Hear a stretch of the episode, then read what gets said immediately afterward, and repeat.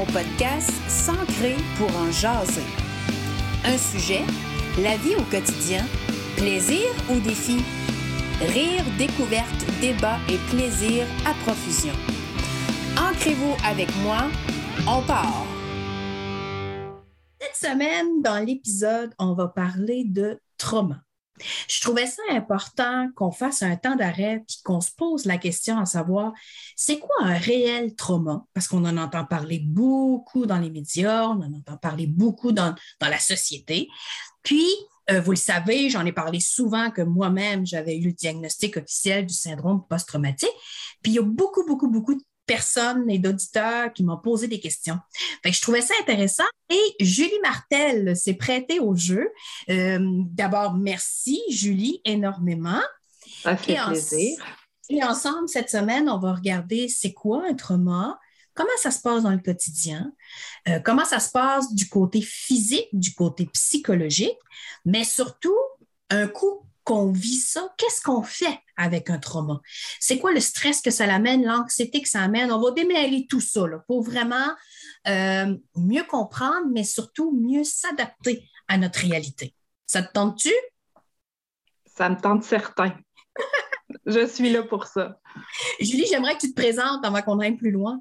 Oui, tout à fait. Ben, en fait, je vais faire peut-être un petit peu mon parcours parce que euh, ça a un lien avec euh, le, sujet de ce matin.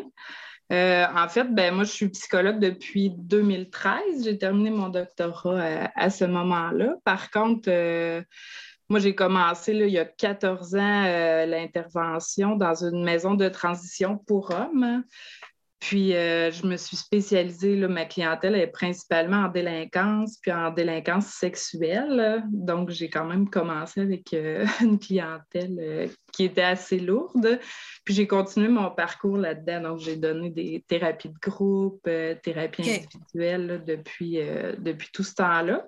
Puis ensuite, ben, j'ai ouvert ma clinique ici avec mon associé. Puis euh, j'ai continué là, en fait, d'aller dans les établissements de détention, faire des évaluations présententielles, tout ça. Puis euh, j'ai ensuite euh, poursuivi. J'ai une clientèle qui, qui vient de l'IVAC, donc qui ont des victimes d'actes criminels. OK. Puis, puis beaucoup d'anciens combattants, donc des hommes qui ont été qui ont fait des missions de, à la guerre. Puis ce que je me suis rendu compte, c'est que il y avait comme un point commun avec toute cette clientèle-là, c'est qu'ils ont développé des troubles de santé mentale, de l'anxiété, de la dépression, souvent des problèmes de consommation. C'est qu'il y, a tous il y a des traumatismes à la base de ces problèmes de, santé mentale-là. Puis souvent, on confond un peu les, diagnostics. Les gens vont vivre pendant des années avec de l'anxiété, puis là, quand on creuse un peu plus, ben là, on se rend compte qu'il y a plein de traumatismes qui viennent de loin, qui n'ont jamais été traités, qui sont à la base de tout ça. OK. Puis tu que spécifiquement, quand tu as débuté, euh, tu étais surtout avec cette clientèle-là. Oui. Comment l'IMO est arrivé dans, ton, dans ta pratique? Ben, en fait, l'IMO, euh, c'est arrivé un peu par hasard. Là. Moi, je n'avais jamais entendu vraiment parler de ça. Puis euh, c'est une collègue qui en faisait ici euh, à la clinique euh, qui, dit, puis moi je trouvais que ça avait l'air super intéressant, mais nous les psy, on est plus habitués à la thérapie classique avec la parole. Donc j'étais un peu réticente, mais intriguée, mais je me suis lancée, j'ai fait la formation, puis moi-même, pendant ma formation, je me suis fait faire de l'IMO, puis j'ai vu à quel point c'était efficace. Fait que je me suis lancée. OK. À ce moment-là. Puis là, inquiétez-vous pas, à la maison, là, on va tout vous expliquer c'est quoi le jargon de IMO et comment ça fonctionne. Par quoi tu aimerais qu'on commence à jaser?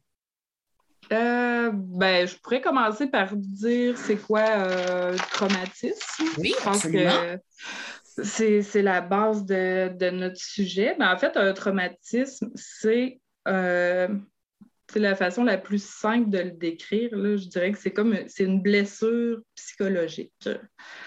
Fait que, des fois, on peut avoir un accident, on se casse un bras, puis on se le fait réparer, mais il va, il va rester comme une, fragilité euh, dans notre bras qui peut durer toute la vie. Mais un traumatisme psychologique, souvent, c'est, on ne le voit pas, fait qu'on va penser qu'on est correct, qu'il arrive un événement, puis on va, dire bon, ben c'est passé, tu sais, je ne vais plus penser à ça, mais c'est quelque chose qui revient. Puis qu'on se dit, ben pourquoi euh, j'avais six ans, là, je vais en revenir? Souvent, on, dit ça, puis j'en ai tellement parlé, puis pourquoi je continue à avoir des flashbacks, pourquoi je continue à rêver à ça, pourquoi chaque fois que j'entends un son, ben, ça vient raviver. Euh, un souvenir traumatique, ben, ça, c'est des indices qui disent qu'il y a, peut-être quelque chose, euh, qui a un traumatisme. Tu ce qui va. Oui, vas-y. Non, non vas-y, continue. Je voulais dire, pour qu'il se crée un traumatisme, souvent j'explique que ça prend des conditions qui sont réunies. on peut vivre quelque chose qui va avoir euh, l'air euh, bien traumatisant, puis bien s'en sortir, puis passer au travers, alors qu'une autre personne va vivre la même chose, puis elle va rester avec un, traumatisme. Puis les conditions, normalement, qu'il faut qu'ils soient réunies, c'est c'est un événement qui arrive de façon inattendue, puis soudaine. C'est-à-dire, on ne s'y attend pas, on est en train de faire nos choses, puis il se passe quelque chose sans qu'on s'y attende. Il y a quelque chose. Oui. Puis l'autre chose, c'est qu'on n'a pas de pouvoir sur la situation. Puis on se sent impuissant, on ne peut pas agir, on ne peut pas rien faire. Fait que si on pense à, l'exemple des ambulanciers qui sont bien formés, puis je ne dis pas qu'ils ne peuvent pas avoir de, traumatisme, mais c'est qu'ils s'attendent à arriver sur un lieu d'accident, ils savent, ils, savent quoi faire, donc il y a moins de chances à ce moment-là qu'ils développent un traumatisme parce qu'ils sont formés et ils savent ce qui s'en vient, ils sont prévenus de ce qu'ils vont voir ou vivre comme scène d'accident parce que c'est leur travail, comme les policiers, par exemple. C'est ça.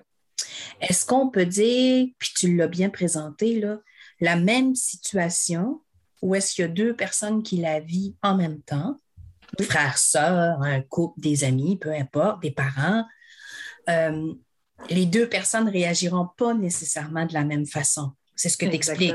Oui, exactement. Pourquoi, selon toi? Pourquoi, exemple, toi et moi, on, arriverait, il nous arrivera un événement X, moi, je vais réagir d'une façon, puis toi, tu vas réagir d'une autre façon. Pourtant, on est tous les deux en même temps dans la même situation. Ben, écoute, je pense qu'il n'y a pas une bonne réponse là, à cette question-là, évidemment. Par contre, ça dépend toujours de, un de nos ressources intérieures, de ce qu'on a vécu, de notre passé. souvent, ça va aller, il y a peut-être un terrain chez une personne qui va être plus fragile à développer de l'anxiété ou un problème de santé mentale. ça va juste aller un peu euh, augmenter cette fragilité-là. Ça dépend encore, comme je disais tantôt, de est-ce qu'on a du pouvoir sur la situation? un enfant peut euh, vivre une situation dans une famille en trouvant lui-même des façons d'avoir un petit peu de pouvoir sur cette situation-là. Puis il y en a d'autres que ça va affecter plus. mais c'est vraiment comme. Il n'y a pas une bonne réponse à, cette question-là. Mais en fait, ce que moi je comprends, puis je pense que ce qui est important de, de discuter, c'est de dire on arrive chacun et chacune avec notre propre bagage. Oui. Fait que, tu sais, des fois, le jugement, il est facile dans des situations comme ça. ben voyons, euh, c'est pas si pire que ça, ou j'ai déjà eu ça, moi, puis j'ai passé par-dessus. C'est des choses qu'on entend des fois de notre entourage. Mais c'est ce qui est. C'est ce qui explique peut-être pourquoi que pour certaines personnes, des événements spécifiques vont être des éléments déclencheurs des traumas d'il y a plusieurs années ou très fréquents. Exactement. Puis moi, je dis toujours, il y en a dit, ben là, il y en a plein qui vivent ça, puis pourquoi moi, je me sens comme ça? Mais on ne peut pas juger puis comparer la souffrance des gens parce qu'il n'y a personne qui est au même niveau là-dessus. Puis tout le bagage qu'on porte, ça va toujours avoir une influence euh, sur comment on va réagir. Puis pense que ce qui est important, puis c'est mon message d'aujourd'hui, c'est que peu importe c'est quoi, c'est qu'il y a de l'espoir, puis ça, se traite, puis ça soigne. pour les gens qui ont des traumatismes, c'est, beaucoup, je pense. Euh, vraiment, parce que c'est une lourdeur. En tout cas, si je prends mon exemple à moi, c'est, une lourdeur du quotidien qu'on, traîne avec nous, puis on se combat contre ces, ces traumas-là. Puis euh, on trouve plein de mécanismes de défense pour passer à côté puis continuer nos journées jusqu'à la journée où tu découvres c'est quoi. Parce que dans mon cas, jamais j'aurais eu pensé ça. Mais parce que souvent, ben, en tout cas, dans ma tête, puis je suis pas mal certaine que monsieur, madame, tout le monde doit beaucoup penser à ça. Puis c'est un peu comme ça que tu as commencé ton introduction aussi. Quand on pense à des syndromes post-traumatiques, on pense beaucoup à des gens qui ont vécu de la grosse violence, euh, toutes les, les, les, violences sexuelles, attouchements sexuels et autres, et tout ce qui les retours de guerre. Souvent, c'est associé à ces deux événements. Ben, je dirais pas ces deux événements, là, je ne veux pas être simpliste, là, mais ces deux classes-là, mettons, on va dire ça comme ça. Ben, tu as mm. raison. Souvent, on pense à une bombe qui saute ou euh, exact. un gros accident, un viol. Exact. Mais ça peut être dans la simplicité de la vie, puis c'est l'émotion qui a été attachée à un bruit, à un son, à un événement, à une image ou peu importe que notre cerveau a enregistré. Absolument. C'est ça aussi que on parle de. Ben, il y a le le traumatisme, souvent ce que j'explique, c'est que tu as ce gros traumatisme-là, qui est un gros événement qu'on peut arriver à décrire. on, peut dire le moment, l'heure, le, lieu, qui était là, comment il était habillé, combien de personnes il y avait. On a tous ces détails-là dans notre tête. Exactement.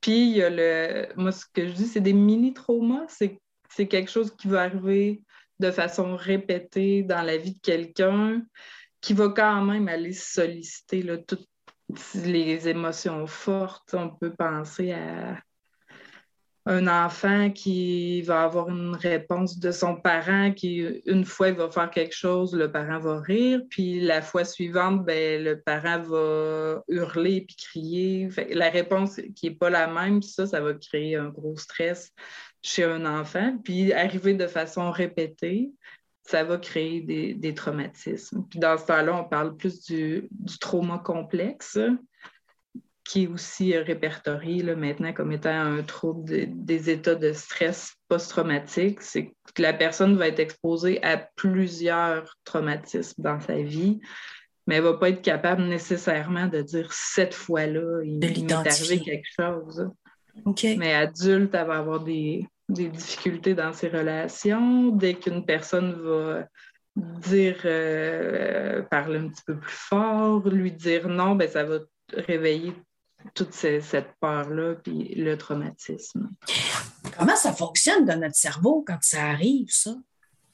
Le trauma? Oui. Tu sais, on parle de l'anxiété, parce que souvent, c'est l'anxiété qui va. Ça, c'est facile de le nommer. Je suis stressée, je me sens nerveuse. Mais comment ça se passe dans notre cerveau pour arriver à nommer ces choses-là? Qu'est-ce qui est activé? Oui. Ben, en fait, dans le trauma, puis ça, c'est vraiment le fun à savoir, là, parce que là, je vais donner un gros exemple, parce que c'est plus facile de, de comprendre dans ce temps-là, c'est que quand il arrive un, traumatisme, tout notre organisme, lui, il tombe en mode survie on peut penser à, souvent on a entendu ça, une, femme qui va être victime d'un viol, qui va figer, puis, les gens vont lui demander Mais pourquoi tu t'es pas sauvé? Pourquoi t'as pas parti? Pourquoi tu n'as pas dit non? Puis quand on comprend ce qui se passe dans le cerveau, on, on peut se mettre à comprendre pourquoi elle n'a pas été capable, c'est que on a tout notre cortex préfrontal, qui est notre cerveau euh, qui est plus évolué, qui fonctionne normalement, puis qui va permettre de prendre des décisions, d'avoir du jugement, de, raisonner, de. L'esprit critique, le, bien, le mal, problèmes, la mémoire, euh, tout ça normalement fonctionne. Mais quand on se retrouve dans une situation traumatique ou de danger, ben, cette partie-là, je, peux utiliser ce mot-là, mais elle shut down, elle ne fonctionne plus. c'est juste notre cerveau euh, archaïque qui va être en fonction. Fait que j'entrais pas, mais tu as l'amygdale, tout notre cerveau euh, à l'arrière qui, qui va se mettre en branle, puis lui, il va déclencher une réponse qui va être là, tu es en danger, fais quelque chose. Puis à ce moment-là, ben il va avoir, ça va nous faire sécréter de l'adrénaline, du cortisol, qui est l'hormone du stress. Puis les réactions, ben, en fait, il y en a trois. C'est que soit tu vas fuir, soit tu vas figer, ou soit tu vas lutter. Puis c'est pas quelque chose qui est, qui est conscient. C'est pas ni volontaire. Rien de rationnel dans tout ça. Rien du tout, parce que tu n'es plus capable d'avoir accès à ces fonctions-là de ton, de ton cerveau. Fait que c'est pour ça que les, les femmes, ou peu importe la situation, on va figer comme ça. Je me permets d'amener un exemple, puis tu me diras si c'est ce que tu apportes comme, comme notion. Oui. Moi, là, mon, mon cerveau derrière la tête. Là. Oui. Reptilien. Reptilien, là, quand il embarquait. Puis je parle au passé parce que je, je, je pense, c'est pas parfait. Mm-hmm. Je pense qu'il va tout le temps rester un petit quelque chose en moi que le mode de survie va arriver assez rapidement. Mm-hmm. Mais, mais j'ai plus accès à mon cortex en avant pour être, OK, c'est-tu un réel danger? Je te donne un exemple. Moi, là, j'étais toujours en instant de survie. Donc, la nuit, je me réveillais. vigilance. Toujours, toujours, toujours. Fait que la nuit, je me réveillais. Là, je faisais le tour. Je vais aller voir en bas s'il n'y a pas de l'eau qui a coulé dans la cave. Je vais aller voir si le feu n'est pas pris. Je vais aller voir s'il n'y a pas d'arbre qui a tombé sur la maison. Euh, je vais aller voir si mes chiens sont corrects. Euh, je vais aller voir si Sylvain respire, ainsi de suite, ainsi de suite. Ça, ben, ça pouvait arriver quatre, cinq fois par nuit où je faisais ma tournée. Fait que là, on s'en jase, puis tu fais comme, mais voyons, couche-toi puis dors, tu sais, il n'y en a pas de danger. Mais c'était plus fort que tout. Tu pouvais pas t'empêcher. Je faisais le tour. Je m'ai déjà vu des nuits me coucher avec mes bottes près de la porte pour que si jamais j'avais à sortir, mettant des nuits de tempête ou des choses comme ça, j'étais prête à sortir. Mm-hmm. J'ai toujours, toujours, toujours eu ma sacoche derrière ma porte de chambre avec mes clés d'auto, mes cartes, si jamais il arrivait quelque chose puis qu'il fallait qu'on évacue. C'est tout nouveau que, là, je vous dirai pas où est ma sacoche, mais c'est tout nouveau où ma sacoche n'est plus dans ma chambre. Mais tous ces petits gestes-là, oui. c'est de l'instant de survie qu'on ne réalise pas. Absolument. Pour être capable. C'est l'hypervigilance. Exact. Juste pour être capable de survivre en cas que. Et dans les deux ans que j'ai été complètement arrêtée, puis que là, on a vraiment travaillé le, trauma, mm-hmm. ben, j'ai toujours dit que j'ai tombé dans un sevrage d'adrénaline. Parce que comme j'étais toujours, toujours, toujours en hypervigilance, plus, plus, plus, plus, plus, ben là, il fallait faire baisser ce taux de vigilance-là et baisser l'adrénaline. Mais l'adrénaline, en quelque part, c'est le fun aussi. Là. Ben oui, elle le fun. On se sent bien sur l'adrénaline. On a le go-ahead, on est prêt à, à, tourner la terre de bord. Là. Donc, ben, puis un euh, petit exemple, tu sais, c'est comme un peu quand on est toujours, on travaille cinq jours par semaine, puis on tombe en vacances, puis on tombe malade à chaque fois. Exactement. Le, corps, les, défenses tombent, l'adrénaline baisse, puis on, a moins de défense. Mais oui, tu sais, parce que dans l'état de stress post-traumatique, un des, symptômes principaux, c'est l'hypervigilance. Hein. D'être toujours à l'alerte parce qu'il y a un danger. Sylvain m'appelle son petit écureuil sur le speed. Ça en dit beaucoup déjà. Oui, le, le, chevreuil là, devant les phares sur l'autoroute, ça aussi, c'est. Mais, euh, tu sais, je ne veux, je veux, je veux, je veux, pas me, me, mettre en exemple, c'est pas ça le but, là, mais c'est juste pour démontrer que des gestes du quotidien qu'on ne réalise mm-hmm. pas, puis qu'on n'a pas de conscience de ici et maintenant, qu'est-ce que je suis en train de faire? Mettre mes bottes sur le bord de la porte, ça n'a pas de sens. Mais là, dans le garde-robe, tes bottes, il n'y en a pas de problème. Est-ce que tu étais consciente de ce que tu étais en train de faire ou tu le faisais de façon automatique?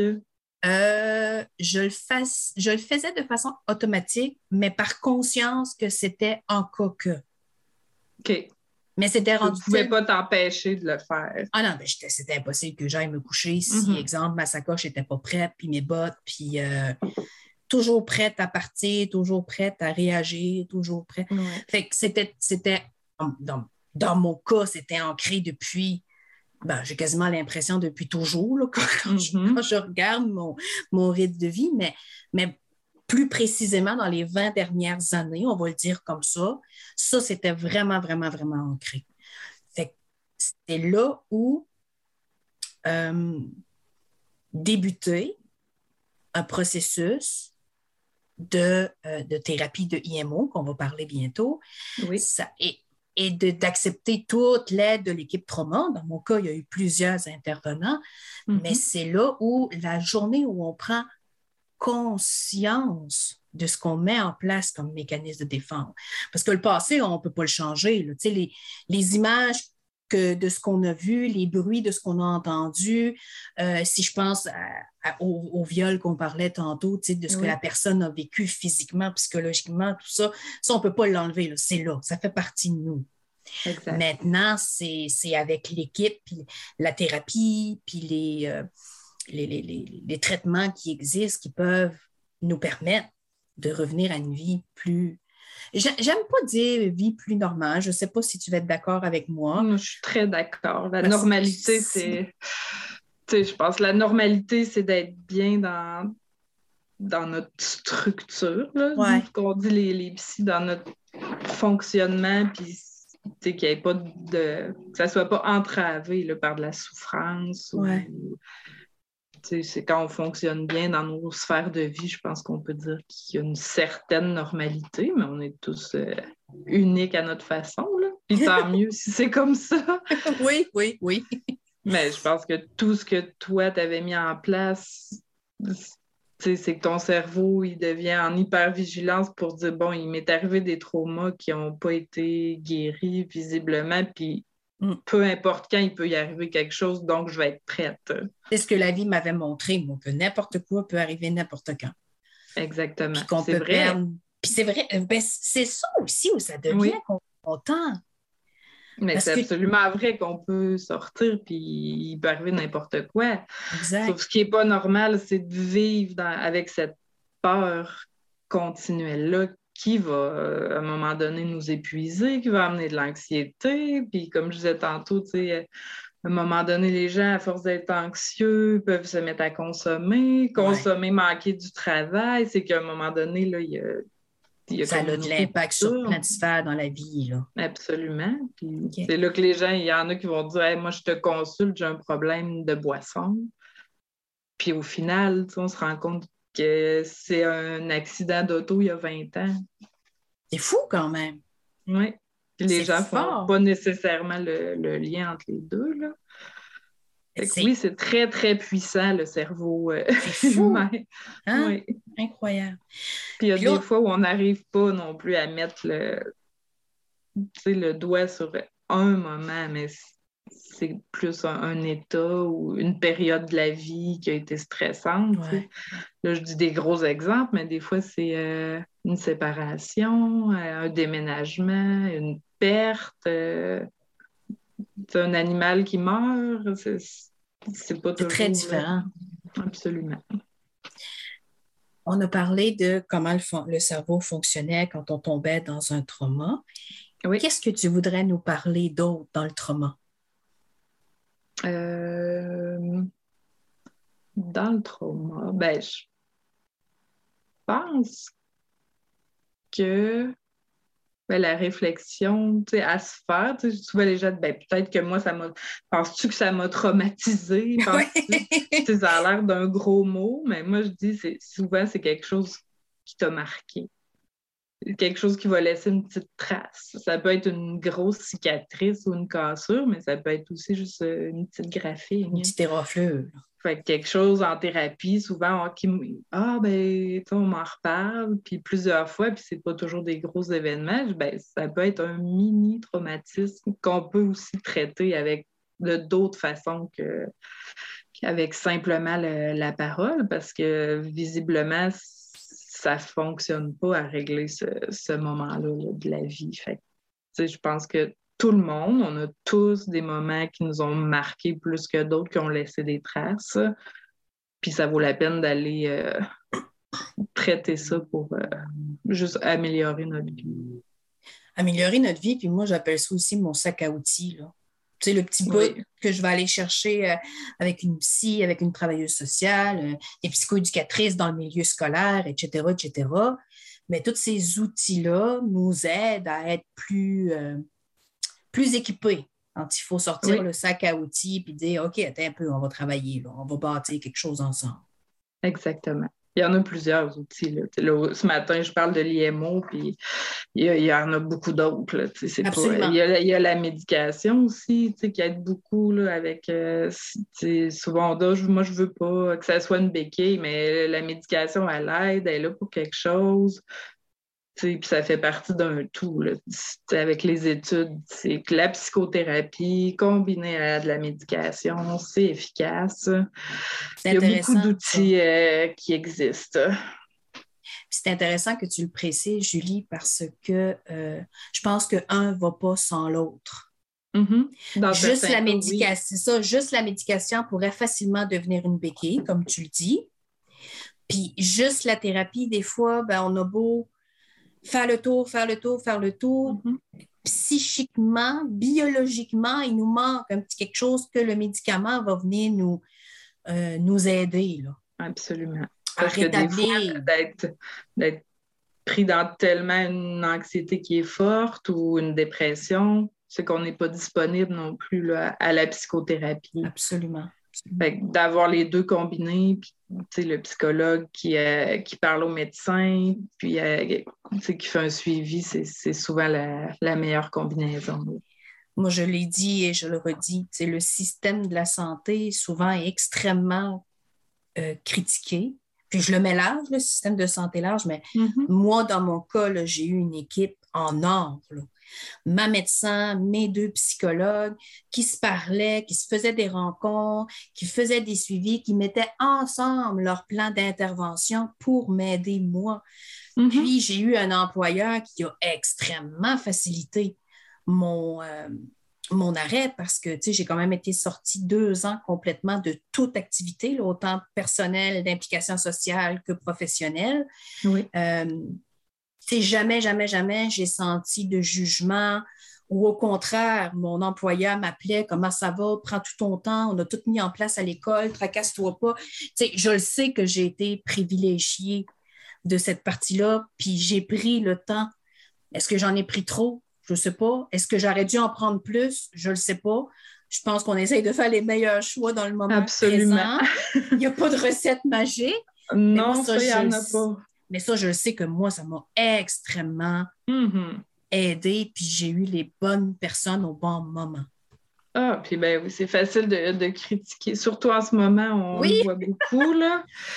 Puis même ça, tu sais, ça, ça serait un autre sujet, mais la pandémie peut en soi causer quelque chose de traumatique. Là, Absolument. Puis on le voit, là, nous, dans nos bureaux, on, ah déborde. Là, les... J'ai jamais vu ça, là, moi, les listes d'attente, la, la santé mentale des gens est Fragile. Elle est très, très, très fragile euh, ces temps-ci. Puis cette espèce de climat de, peur, tu sais, qu'on a peur du virus. Il y a des gens qui, vivent vraiment des traumas liés à ça. C'est incroyable. Mm-hmm. Ça sera un autre sujet, mais. Ça sera un autre sujet. Euh, oui. Et là, j'ai le goût qu'on rentre dans le vif du sujet. Parce que là, on a mis en, un peu le contexte de c'est quoi un trauma, qu'est-ce que ça fait au cerveau. Bon, on a amené des exemples concrets dans le quotidien de à quoi ça peut ressembler une bébite euh, un peu en hypervigilance. L'IMO. Premièrement, qu'est-ce que ça veut dire? IMO. Puis, c'est quoi? Parfait. L'IMO, en fait, c'est euh, ça veut dire intégration par les mouvements oculaires. Fait que moi, quand je parle de ça dans mes rencontres, tout le monde me regarde un peu euh, croche en disant euh, Julie, là, de quoi tu me parles? Mais c'est pas de la magie noire. Mais en fait, à la base, là, ça vient de, du EMDR, qui est une thérapie par le mouvement des yeux, qui a été euh, élaborée aux États-Unis, je crois, c'est dans les années 70 puis, ils ont découvert qu'en faisant des mouvements rapides des yeux, euh, ça diminuait l'intensité de l'émotion qui était liée à un souvenir traumatique. Puis, à partir de là, ben, ça a évolué. Puis, il y a comme une branche euh, qui s'est créée qui est l'IMO. Puis, qui, en fait, la différence, c'est que c'est plusieurs mouvements qui sont plus lents. Puis, le EMDR, c'est des mouvements rapides. En fait, la technique est relativement simple. C'est qu'on fait les mouvements, mais on va choisir avec la personne avant une scène qui va être traumatique en choisissant des mots-clés qui vont euh, faire du sens pour la personne. Par exemple. Et relié à la situation, par exemple. Exactement. Exemple bien simple, de l'accident d'auto, ben, la personne va dire ben moi, c'est quand je vois le gros camion qui me fonce dessus. Fait que ça va être ces mots-clés-là qu'on. C'est l'ambulance, la police, pour que le cerveau, lui, ça va réveiller ces souvenirs traumatiques-là. Puis on va faire bouger les yeux. Puis. Comment? Ah, avec, moi, je fais des mouvements avec euh, mes doigts. Puis la personne suit avec ses yeux. OK. Un peu comme chez l'optométriste, mettons. Ouais. Quand on nous fait travailler à gauche, à droite. Euh, Exactement. OK. C'est ça. On va être assis un petit peu plus proche, puis la personne va suivre. Puis pourquoi les yeux? Là, ça, tout le monde, c'est comme pourquoi on fait les yeux? ben, en fait, c'est que, c'est comme je disais tantôt, quand on vit un trauma, c'est comme si euh, le, souvenir va rester pris dans le, cerveau euh, archaïque. Oui. Puis moi, je donne toujours l'image puis ton ce souvenir-là n'a pas été bien traité par tout ton, ton, cortex préfrontal parce que lui, il ne fonctionne plus quand tu es en train de vivre un traumatisme. Donc, le cerveau n'a pas traité avec toutes les ondes habituelles comme dans la vie de tous les jours. c'est comme si cet événement-là, le souvenir, va, il va tourner en boucle. Comme quand on essaie de, d'ouvrir une page sur Internet, puis il y a le petit rond qui, tourne. Mais c'est comme si ça va se rejouer sans cesse et sans cesse. il n'y a plus rien qui existe. C'est ça. ça peut se rejouer dans 30 ans, puis euh, les gens ont l'impression d'être dans leur traumatisme, puis de ressentir. Il y a les odeurs, il y a, les sons, physiquement, ils ont, les symptômes. Fait, puis c'est parce que justement, ça n'a pas été traité de façon normale. Fait en faisant bouger les yeux, c'est encore. Euh, mettons, on a nos yeux qui sont reliés, eux, par les nerfs optiques à, toutes les zones de notre cerveau. Puis moi, je donne souvent l'exemple euh, Es-tu capable de me dire euh, ce que tu as mangé hier midi? Puis là, les gens, ben, ils se mettent à, chercher en faisant l'exercice, puis ils bougent leurs yeux. Absolument. Fait que, on va chercher de l'information comme ça euh, où, où, elle est stockée, on va la rechercher avec nos yeux. Fait que c'est un peu ça le principe, c'est que en refaisant vivre le traumatisme, en faisant bouger les yeux, ben, le cerveau il va le traiter de la bonne façon, finalement, des fois des années plus tard, dans un lieu qui est sécuritaire. Fait toutes les ondes, puis le préfrontal, puis les capacités de raisonnement, puis comme on a parlé tantôt. Ouais. Fait que la personne, pendant la séance euh, d'IMO, va revivre le traumatisme. Puis souvent, elle va même dans le bureau avoir des, odeurs, des sons, des, souvenirs très précis des lieux que les gens souvent s'en souvenaient plus. Ils vont retrouver ces souvenirs-là. Puis plus la séance avance, mais plus le souvenir va être intégré, puis traité de la bonne façon par le cerveau, puis va plus avoir l'impact émotionnel euh, qui était présent avant. Mais là, on, est hypnotisé, on est. Tu sais, Pas du tout. OK, ouais, les gens pensent ça souvent. Non, on est tout à fait conscient de, ce qui se passe. C'est juste euh, c'est des mouvements des yeux qui se passent de façon euh, consciente. OK. Puis ça dure combien de temps, exemple, un traitement? Un traitement, bien, normalement, tout dépendant aussi de, ce qu'on traite. C'est comme une séance euh, normale chez, chez le psy, environ 50 minutes, une heure. Puis des fois, moi, quand c'est des gros traumatismes ou que ça s'est étalé sur plusieurs années, ben, je peux prévoir une heure et demie, deux heures là, pour, euh, être certain que la personne ne reparte pas puis c'est pas terminé. OK. Pour faire redescendre. Exact. Souvent, une rencontre, on est capable de faire un bon bout de chemin. C'est ça que j'aime, c'est qu'il y a des résultats rapides. Ça fait combien de temps que toi, tu pratiques l'IMO avec tes clients? Je ne pas, là, ça doit faire trois ou quatre ans. OK, quand Ma mémoire est bonne, mais quand même. Quand même. Puis est-ce que c'est important d'avoir fait un cheminement de thérapie avant? Est-ce que toi, exemple, quelqu'un que tu n'as jamais rencontré peut arriver dans ton bureau puis dire Julie, j'aimerais ça qu'on traite tel événement de ma vie ou tel passage de ma vie? Euh, ça peut se faire, oui, mais c'est sûr qu'on ne fait pas ça à la première rencontre. Moi, on prend quelques rencontres pour voir l'histoire de la personne parce que c'est pas sans réveiller un trauma peut en emmener un autre. Fait il faut être prudent, il faut, savoir ce qu'on fait. Puis non, je, personne n'arrive dans mon bureau et fait des mots la première fois. C'est impossible. Mais c'est important de le préciser parce que dans le fond, euh, ce temps-là qu'on investit sur nous-mêmes, il faut juste savoir que ça peut demander quelques petites séances de préparation avant. Oui. Tout à fait. Sans, euh, oui, c'est un traitement. En tout cas, moi, je vais parler pour moi, puis c'est la raison pourquoi je voulais qu'on en parle ce matin, pour que les gens connaissent ce traitement-là, parce que oui, pour moi, c'est ça. Puis, euh, puis moi, c'est ma médecin qui m'en a parlé même. Mm-hmm. Ma médecin, euh, qui était très à l'affût des traumas, de l'anxiété, etc., m'a amené beaucoup de lectures, m'a amené à travailler beaucoup d'éléments en ben, pas en psychothérapie parce que ce n'est pas son rôle, mais quand même des pistes à explorer. Puis l'IMO a été l'une des pistes euh, de ma médecin et euh, c'est là où j'ai commencé avec l'équipe de trauma. Puis c'est spécial parce que euh, je sais pas toi dans ton bureau comment ça se passe, mais moi, écoute, j'ai je suis venue, euh, c'est comme si tu m'avais pris, puis c'est comme si tu avais pris mon corps, puis tu m'avais mm-hmm. ramené dans des événements précis de ma vie personnelle et professionnelle et où je pouvais tout, tout, tout, tout, tout, tout, tout raconter là, comme un film, tous les détails. Tu avais l'impression d'être dans, ton, dans ton trauma à ce moment-là. Oui, d'avoir les sensations physiques, d'avoir les sensations corporelles, le chaud, les mains moites. Le... Moi, dans mon cas, c'est des picotements là, qui venaient de partout, là, puis j'étais comme possédée. Là. oui, exactement. C'est, ça envahit. Ben, c'est tous les sens qui sont sollicités, puis c'est souvent le c'est que les, traumas aussi s'inscrivent dans, le corps, puis les gens vont avoir, je sens mon cou qui, ah. est raide, j'ai mal à la tête, j'ai des sueurs, j'ai mal au cœur. Ça va vraiment tout dépendant du trauma encore, mais des fois, ça passe par le corps, des sons, des odeurs qui, qui reviennent. C'est ça. Il faut quand même dire aux gens que c'est pas une partie de plaisir dans le sens que il, faut. Euh, il faut faire ce choix-là pour soi, bien sûr.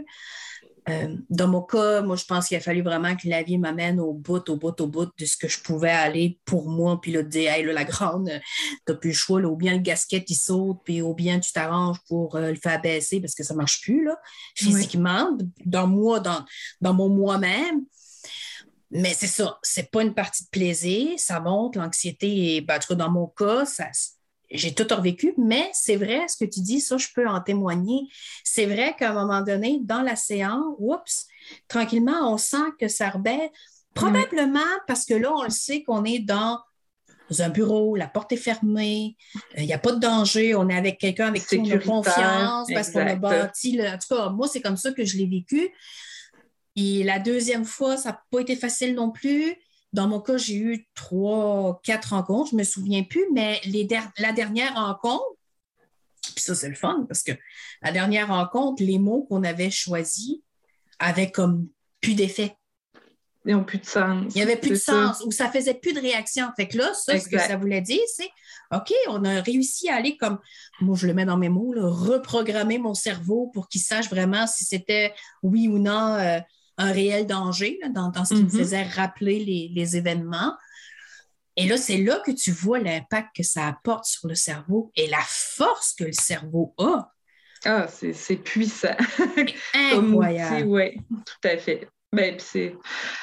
Euh, tout à fait. C'est comme si dans la séance, là, à un moment donné, mais c'est là que je le dis, puis les gens souvent veulent arrêter. C'est que là, je dis, ça, ça, va monter ton émotion, ça va atteindre un maximum où c'est là que tu vas vouloir arrêter. Mais c'est là qu'il faut absolument pas arrêter et attendre que ça redescende. Puis à ce moment-là, ben, les gens sont, sont bien. Puis c'est comme une libération. Là. Et après, les changements, c'est que les gens se rendent comme pas compte qu'ils ont changé parce que ça devient tellement intégré.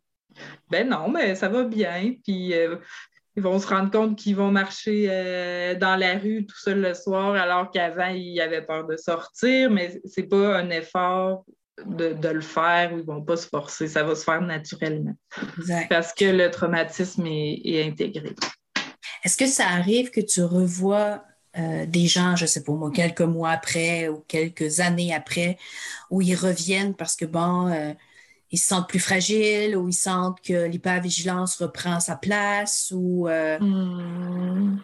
ben, je dirais que quand on le traite avec l'IMO, euh, ça revient pas. Le, même Le bout qui a été fait ne revient pas, mais oui, parce que la vie peut, euh, peut, amener toutes sortes de choses, puis les gens peuvent revivre de l'anxiété, puis ça ne va pas guérir tout, c'est pas miraculeux non pas une baguette magique, là. Non, parce que c'est sûr que la vie euh, étant ce qu'elle est, euh, on peut revivre d'autres choses, mais le bout qu'on a fait, ça, ça revient pas. Ah, mais c'est intéressant, ça. Oui. Vraiment. Est-ce qu'il y a autre chose par rapport au traitement? Euh, qu'est-ce que tu veux dire? Que je voudrais dire? Oui, que, que tu voudrais partager? Ben, je pense qu'on a fait le tour d'expliquer comment ça se passe ou je pense qu'il ne faut pas hésiter non plus à aller vers ces techniques-là où des fois ça fait un petit peu peur, puis de, poser des questions là, si on, avec à notre psychologue, de, dire moi j'ai peur de ça, qu'est-ce que ça va me faire? Après, je vais être la même personne parce que les gens sont habitués de vivre aussi avec leur trauma. Là, oui. Dire dans une heure, moi, est-ce que je vais être une personne différente? Ça pourrait faire partie d'un autre épisode. oui, mon chum va-tu m'aimer encore? Ah oui, c'est vrai. D'aller poser les questions, mais moi, je veux que ça soit quand même un message positif ce matin, de dire qu'il y a possibilité de s'en sortir. Puis il y a des gens qui sont là pour ça, puis qui sont formés, puis il ne faut pas hésiter à aller les voir. D'ailleurs, sur notre page Facebook cette semaine, là, je vais partager plusieurs liens. Entre autres, un lien qui explique un peu par une, vidéo là, euh, comment ça se passe, puis euh, des liens que, Julie nous a partagés avec des lectures. Euh, donc, pour les gens là, qui veulent en apprendre un peu plus ou qui sont juste curieux de savoir mm-hmm. c'est quoi. Et si les gens veulent euh, en apprendre davantage sur toi avec ta clinique, parce que tu parlais que tu avais mis en place ta clinique. On, fait comment pour prendre contact avec toi? Euh, ben, en fait, c'est la clinique de psychologie multiservice à Trois-Rivières. Puis euh, il y a le site Internet que les gens peuvent euh, aller voir. C'est facile à trouver.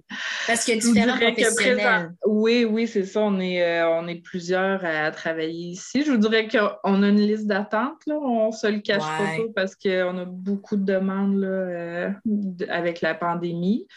Mais c'est possible d'inscrire son nom sur la liste d'attente puis d'avoir accès. Parfait.